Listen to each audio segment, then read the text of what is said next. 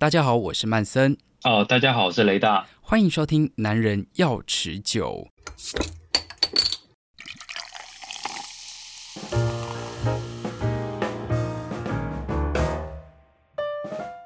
好，今天节气呢来到了清明，我想在这个节气第一个想到的应该就是扫墓，吃的东西应该会想到润饼吧，就是传统会吃的食物，很少会跟啤酒搭上关系吧。不过呢，好好家在这个啤酒头，他们很用心的在这每一个节气都做出了一支啤酒，所以当然也没有放过清明这一支啤酒，只不过呢。清明这支啤酒不是新的，它很早以前就出过了，只是它很久没有现身哦。我想在这个节目一开始，应该先来问一下雷大，这支这个德国烟熏啤酒清明为什么为什么这么久才出新的一批呢？哦，因为清明是我们最用情至深的酒，但也是我们卖最烂的酒，这是毋庸置疑的。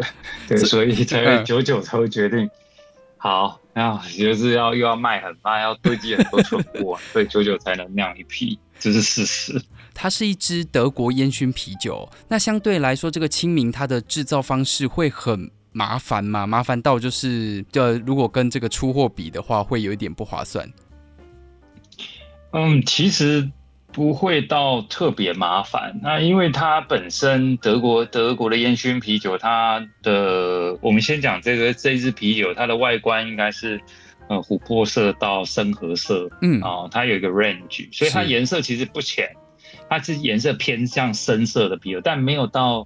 Porter 或 Stout 整支是全黑的，不透光的。嗯，那这样子的啤酒，它其实在麦芽配方上当然会比较复杂一点，因为其实它是一种、哦、我们常说的烟熏啤酒是古代啤酒的一种遗迹，所以它的麦芽配方呃比较需要多一点各式一样麦芽，然后其中比较特别当然是需要烟熏麦芽啦。嗯，那这样做出来的啤酒，它这种啤酒是一种 Lager。嗯啊，所以它是一种拉格型啤酒，是低温发酵，所以呃发酵的时候时间会稍稍拖长一点，因为它还需要有呃低温熟成部分，所以但也还好，在众多的啤酒制成，因为它不是算最麻烦的，只是因为它真的卖不好啦。嗯、对于一般人来说，或许看到“清明”两个字。就觉得这个是什么？这个是 龙岩的搭正酒吗？或者是买塔位又送一下？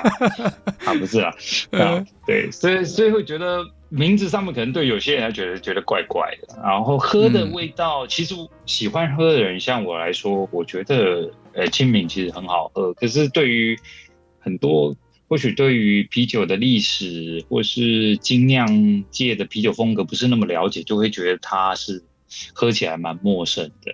嗯，其实想不太透，因为其实照台湾的吃东西的习惯来说啦，很喜欢吃什么烧烤类啊，这种烟熏的有没有？旺啊给啊之类的，就是呃都很喜欢这种烟熏风味。但是这一支啤酒应该也是可以搭上这种烟熏潮流吧？其实也没有办法，也不是说台湾的人特别不喜欢。其实放眼全世界的啤酒迷，烟熏啤酒本来就是非常弱势、弱势的一种啤酒。嗯，可是烟熏啤酒在全世界的啤酒的历史上面，却又是非常重要的。嗯嗯嗯，就是它是有一个非常不一样的地位。我们现在一般来说说我的呃。啤酒历史的研究、考古的研究，其实大概推论人类大概从五千年前左右就开始在饮用啤酒了。嗯，那假设我们把这个量体放在五千年这个时辰，从五千年前在两河流域开始喝，喝到我们现在在台湾，经过了这么久的时间，是那烟熏啤酒在这个五千年的时间轴上，其实占据大概是四千八百年的历史。哇塞！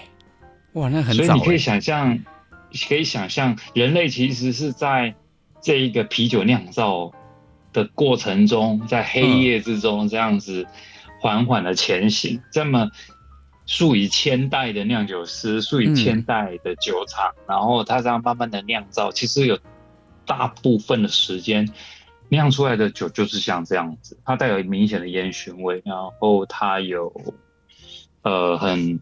呃，明显的麦芽味，然后有些时候烤的焦一点，有些时候烤的不焦一点。总之，嗯，如果从这样子的时间轴上面来看，就会对这样子的酒充满敬意啦。可是到了近年，当然近代两百年之后，嗯、人类啤酒饮用习惯开始朝浅色的前进，所以是现在大家觉得金黄色、浅色、透呃透亮的那种啤酒才是高级啤酒的象征。这个是整个文化品饮的演进。嗯，所以其实也可以说，它有一点像是啤酒界的活化石，就对了。到现代都还没错，没错，都还在传这种酒。我不不太好用活化石来形容，因为活化石通常不是拿来吃的。是是啊，对，我通常是比较文艺的说，这个是我们窥探古代。啤酒世界的一扇窗啊，嗯，这样让大家比较能够接受。我觉得在清明这个酒里面，我所有的用词遣字都要很小心。我被人家改过很多次。哦，是是为为什么？是因为清明？其实就是公司里面的人，对，嗯、因为我们是在做喝的啊，我们不是在做拜拜的伴手礼啊，或者是拜拜的用品。哦、对，所以里面的用词遣句。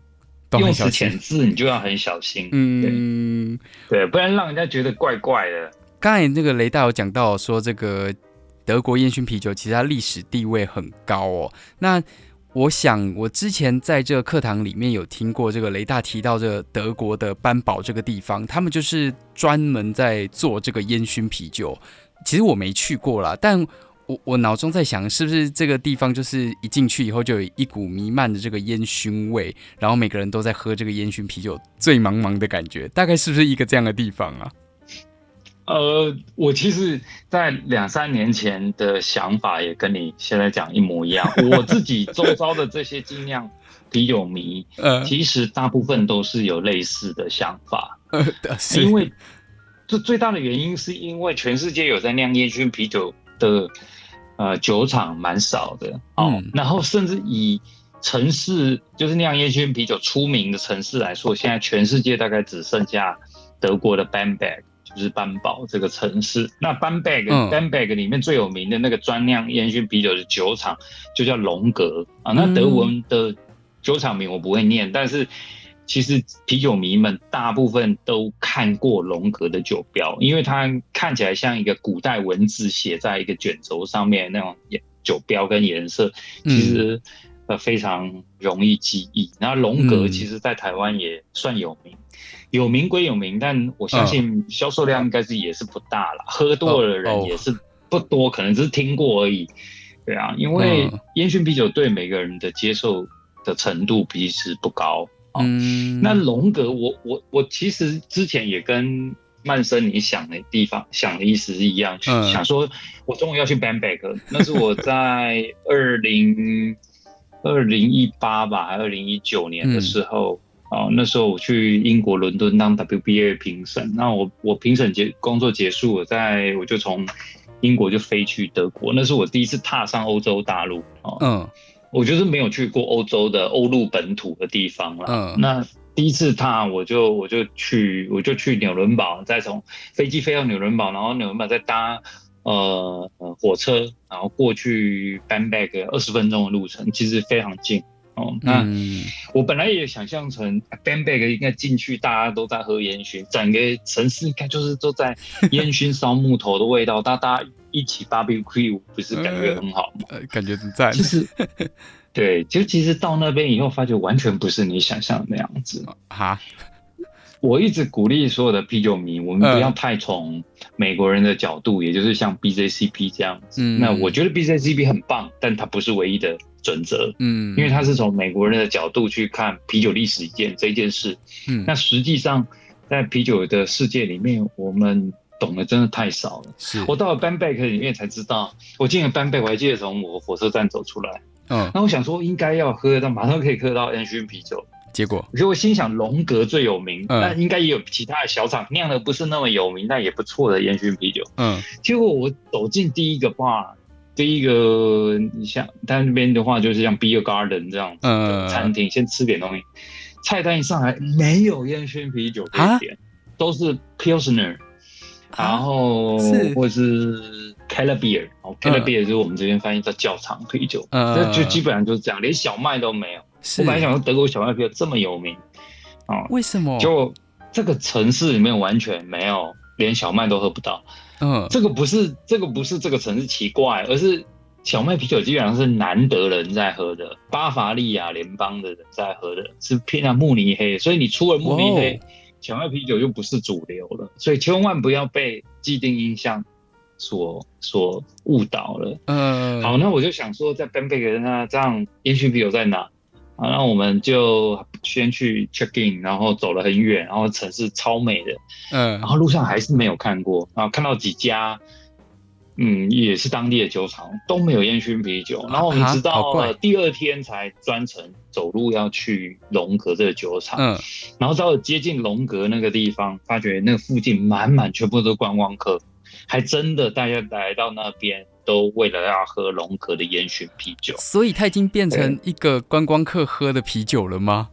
是是，他是观光客喝的啤酒，那当地人基本上不太喝。带我去的英国的朋友，他陪我一起飞德国，嗯、他说反正就是这样，你们为什么会以为这个城市都是烟熏味啊？对啊，后来我在当地、嗯、当地聊聊，跟他问问，然后我们看看聊聊，真的，当地只有龙格那个酒厂还在酿烟熏的啤酒。可是，呃，它不是一个很历史重大，然后并且是一个指标性的，算一种啤酒的品种。可是，为什么居然就是他们在地的人就只有一家酒厂在做这件事情，然后其他连酒吧都看不到它的踪影？龙格自己的酒吧跟龙格自己的餐厅里面，所以才会有。所以它是被那个新时代文化的冲击，所以这个部分历史就被冲淡掉了吗？嗯、呃，也是会有啦，但是。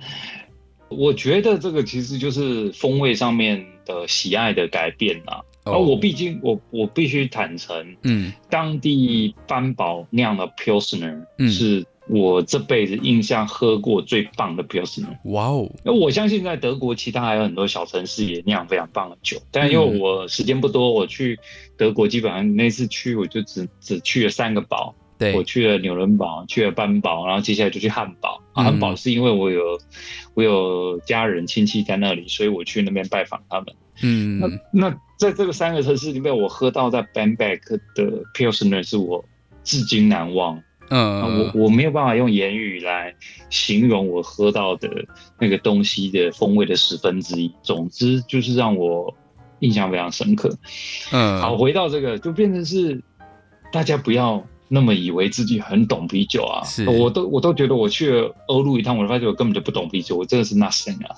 哇塞！啊、然后还写了书，然后教大家酿酒，我、嗯、就觉得应该要重新用更谦卑的角度来看这件事情。可是我觉得这应该也不是雷大的问题，因为这还是因为时代不同的关系，然后每个人的口味都会变，它的历史定位应该还在，只是说当地。我我不晓得为什么他们可能有什么其他的考量，没有继续延续这个历史，可能是因为经济的关系，就像是一开始讲的这个烟熏啤酒，其实它市场并没有那么好，所以可能原本有做的也倒掉了。但是不可否认，它真的还是有一个非常重要的历史定位在那里啊。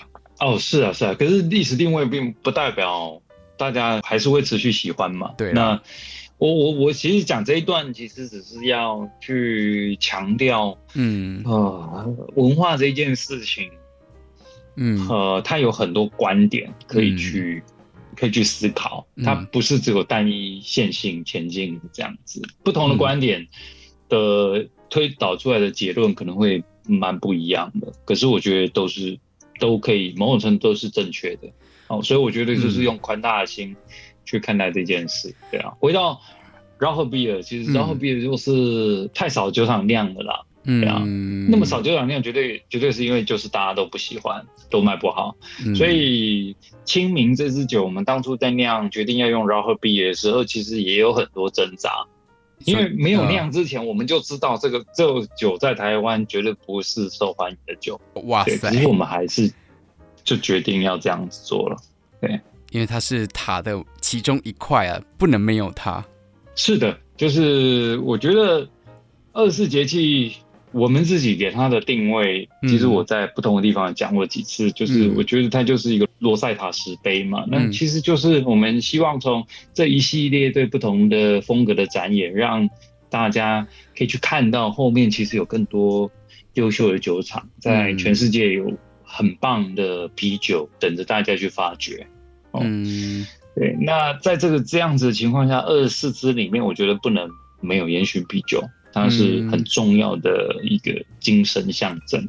呃，讲到这个烟熏哦，其实我有想到说，在上个月应该是月底吧，就是那个立春那个节气的时候，用的是烟熏玉荷包。那像这个烟熏玉荷包，它也算是，就这一支啤酒，它也算是一个呃烟熏啤酒的一种类型嘛？还是说它只是属于自己的琥珀色艾尔？它没有一个独立的类型，它其实原来其实我们就基底其实就是做成一个呃 Amber。Ale，它的烟熏味来源都是因为我们加了那个很难找的又很昂贵的呃烟熏玉荷包，然后带一点果味。嗯、那跟清明其实很不一样，清明它其实是拉格，然后它其实是用部分的烟熏麦芽，然后当然还有我们决定烧了艾草在里面，然后有一些我们的对清明这个节气的想法。嗯，所以其实它本身走向在酒体啊，还有风味走向，其实还是蛮不一样。嗯，所以这个风味是来自于艾草就对了。我们其实有用一部分的，还是有用烟熏的麦芽，哦、然后一部分是烧艾草，让它两个组合在一起。嗯、因为毕竟这两个产生的那个烟熏的那个分的味道，其实是会在酒的不同的层次的地方展现。嗯、那我也很想问啦，我想大家应该也会很很疑惑，为什么会想要用德国烟熏啤酒这种类型来做清明呢？是有什么样特别的意义在里面吗？我们当初为什么会这样在清明的时候做烟熏啤酒？嗯、其实这个是我们很早期的一支酒啦。嗯，那我觉得二十四节气里面，清明是唯一一个节气，其实跟人生最重要的事情是完全扣合在一起，因为它是跟生命跟死亡有关系的节气，嗯、那这时候其实大家前前后后都要扫墓。那那我们当初就是一直在想说，生命生命的出生与死亡，那这样子的循环，我们如何用啤酒来来彰显这个想法？太深奥。那其实我们当初想了非常久，嗯，然后后来决定要用艾草。那因为我们用的艾草，其实是我们用我们去买呃非常高档那种，非常就是拿来做呃可食用级的艾草的萃取萃取液。那因为有些人会把艾草加到食物里面去，嗯嗯，传统的像像艾草桂嘛，对，然后。然后有一些现在甚至有养生呢，他会把它加到豆浆啊、果汁里面去吃，这样、嗯、就是用那个粉萃取的，它已经是食物等级的萃取。是然后我们把那个，我们把那个萃取的粉呢，我们把它烧了哦，我们把它、哦、这个代表的就是生命的结束。嗯，哦，因为从一个活的植物，你把它烧成烟，哦，那我们把这个烟。呃，加到啤酒里面去，嗯、让它融在啤酒，成为烟熏味的一部分。嗯、哦，当你买了清明，你回家喝，你打开那个瓶子，让你喝到喝到你的身体里面，这个代表生命的复归。嗯，哦，所以对我们来说，这是刚好形成一个生死循环的扣合。所以，这对我们来说是很重要的一支酒啦，嗯、也是代表二十四节气，但思想。酒，然后还有思想节气那时候该吃什么喝什么之外，嗯、形而上的事情我们也也呃想要把它凸显出来，然后所以就是成为这个生死循环的清明。哇塞，这一支酒除了好喝之外，它还有很深奥的这个道理在里面。喝一支酒好像就上了一堂人生的课一样。不敢啊，那还是卖很烂嘛。对啊，那我套句红酒界里面。红酒界里面有有一些非常昂贵的酒，呃、我到一些这些前辈讲的话，就是有些酒，有些红酒，嗯、你就是非得知道它的历史跟它的稀有程度，你才会觉得这个酒好喝。对，我觉得这个是有道理的哦，因为你知道它底背里的故事，知道它如何坚持做这些事，有些味道就你你单直接喝其实很难辨别出来，因为你不是那些红酒的品赏家。嗯。很多人都说啊，那些红酒的红白酒的评赏家，那分数不重要啦。嗯，我自己喝的顺，喝的爽最重要。这某种程度上绝对是事实。是，可是我们要想一想，这些评论员他一个月要试的酒，哦，那些非常有名的 W A 啊，嗯、然后 W E，呃，还有很多评分的人，他们一个月试的酒可能比你一辈子喝的酒还多，嗯，这是事实，对，因为那是他们的工作，嗯、所以他们。定下的标准尽其可能，但不一定客观。给的东西，我觉得是有参考价值的。嗯啊，很多东西它是跟在我们看不到的地方里面，然后给我们知道这个酒得来有多不容易。嗯，有时候喝的就是它背后的这些意义，而不是它单纯表面上展现出来的这种风味哦。因为我们常常都把自己的味觉想得太自信，实际上不行啊。我有时候还是常常被骗。对啊、我我觉得那个是现在有些不管是这个真的还是添加的，有时候真的做的真的很拟真，这真到让你真的也不知道怎么去辨别哦。好，我在想这个德国烟熏啤酒，其实就光从做这支清明来说啦，呃，历史是死的哦，它就已经是。既定事实的在那里了，但是呢，我们利用这个既定的事实，在让它活用出一个新的、新生的一个，像是清明这样的一支啤酒，它承载的这个历史的这个重量哦，又用了新的样子在展现，那它也是符合这支酒这个新生逝去的部分，就是它是一个生命的循环。我觉得这也是一个非常棒的意义在清明这一支。总而言之，就是呃，不要想的太复杂了。然后呢，我觉得。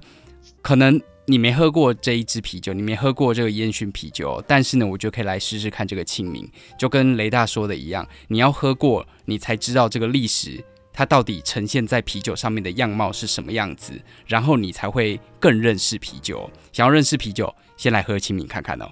好，我们今天非常谢谢雷大来节目里面分享，谢谢雷大，谢谢曼森。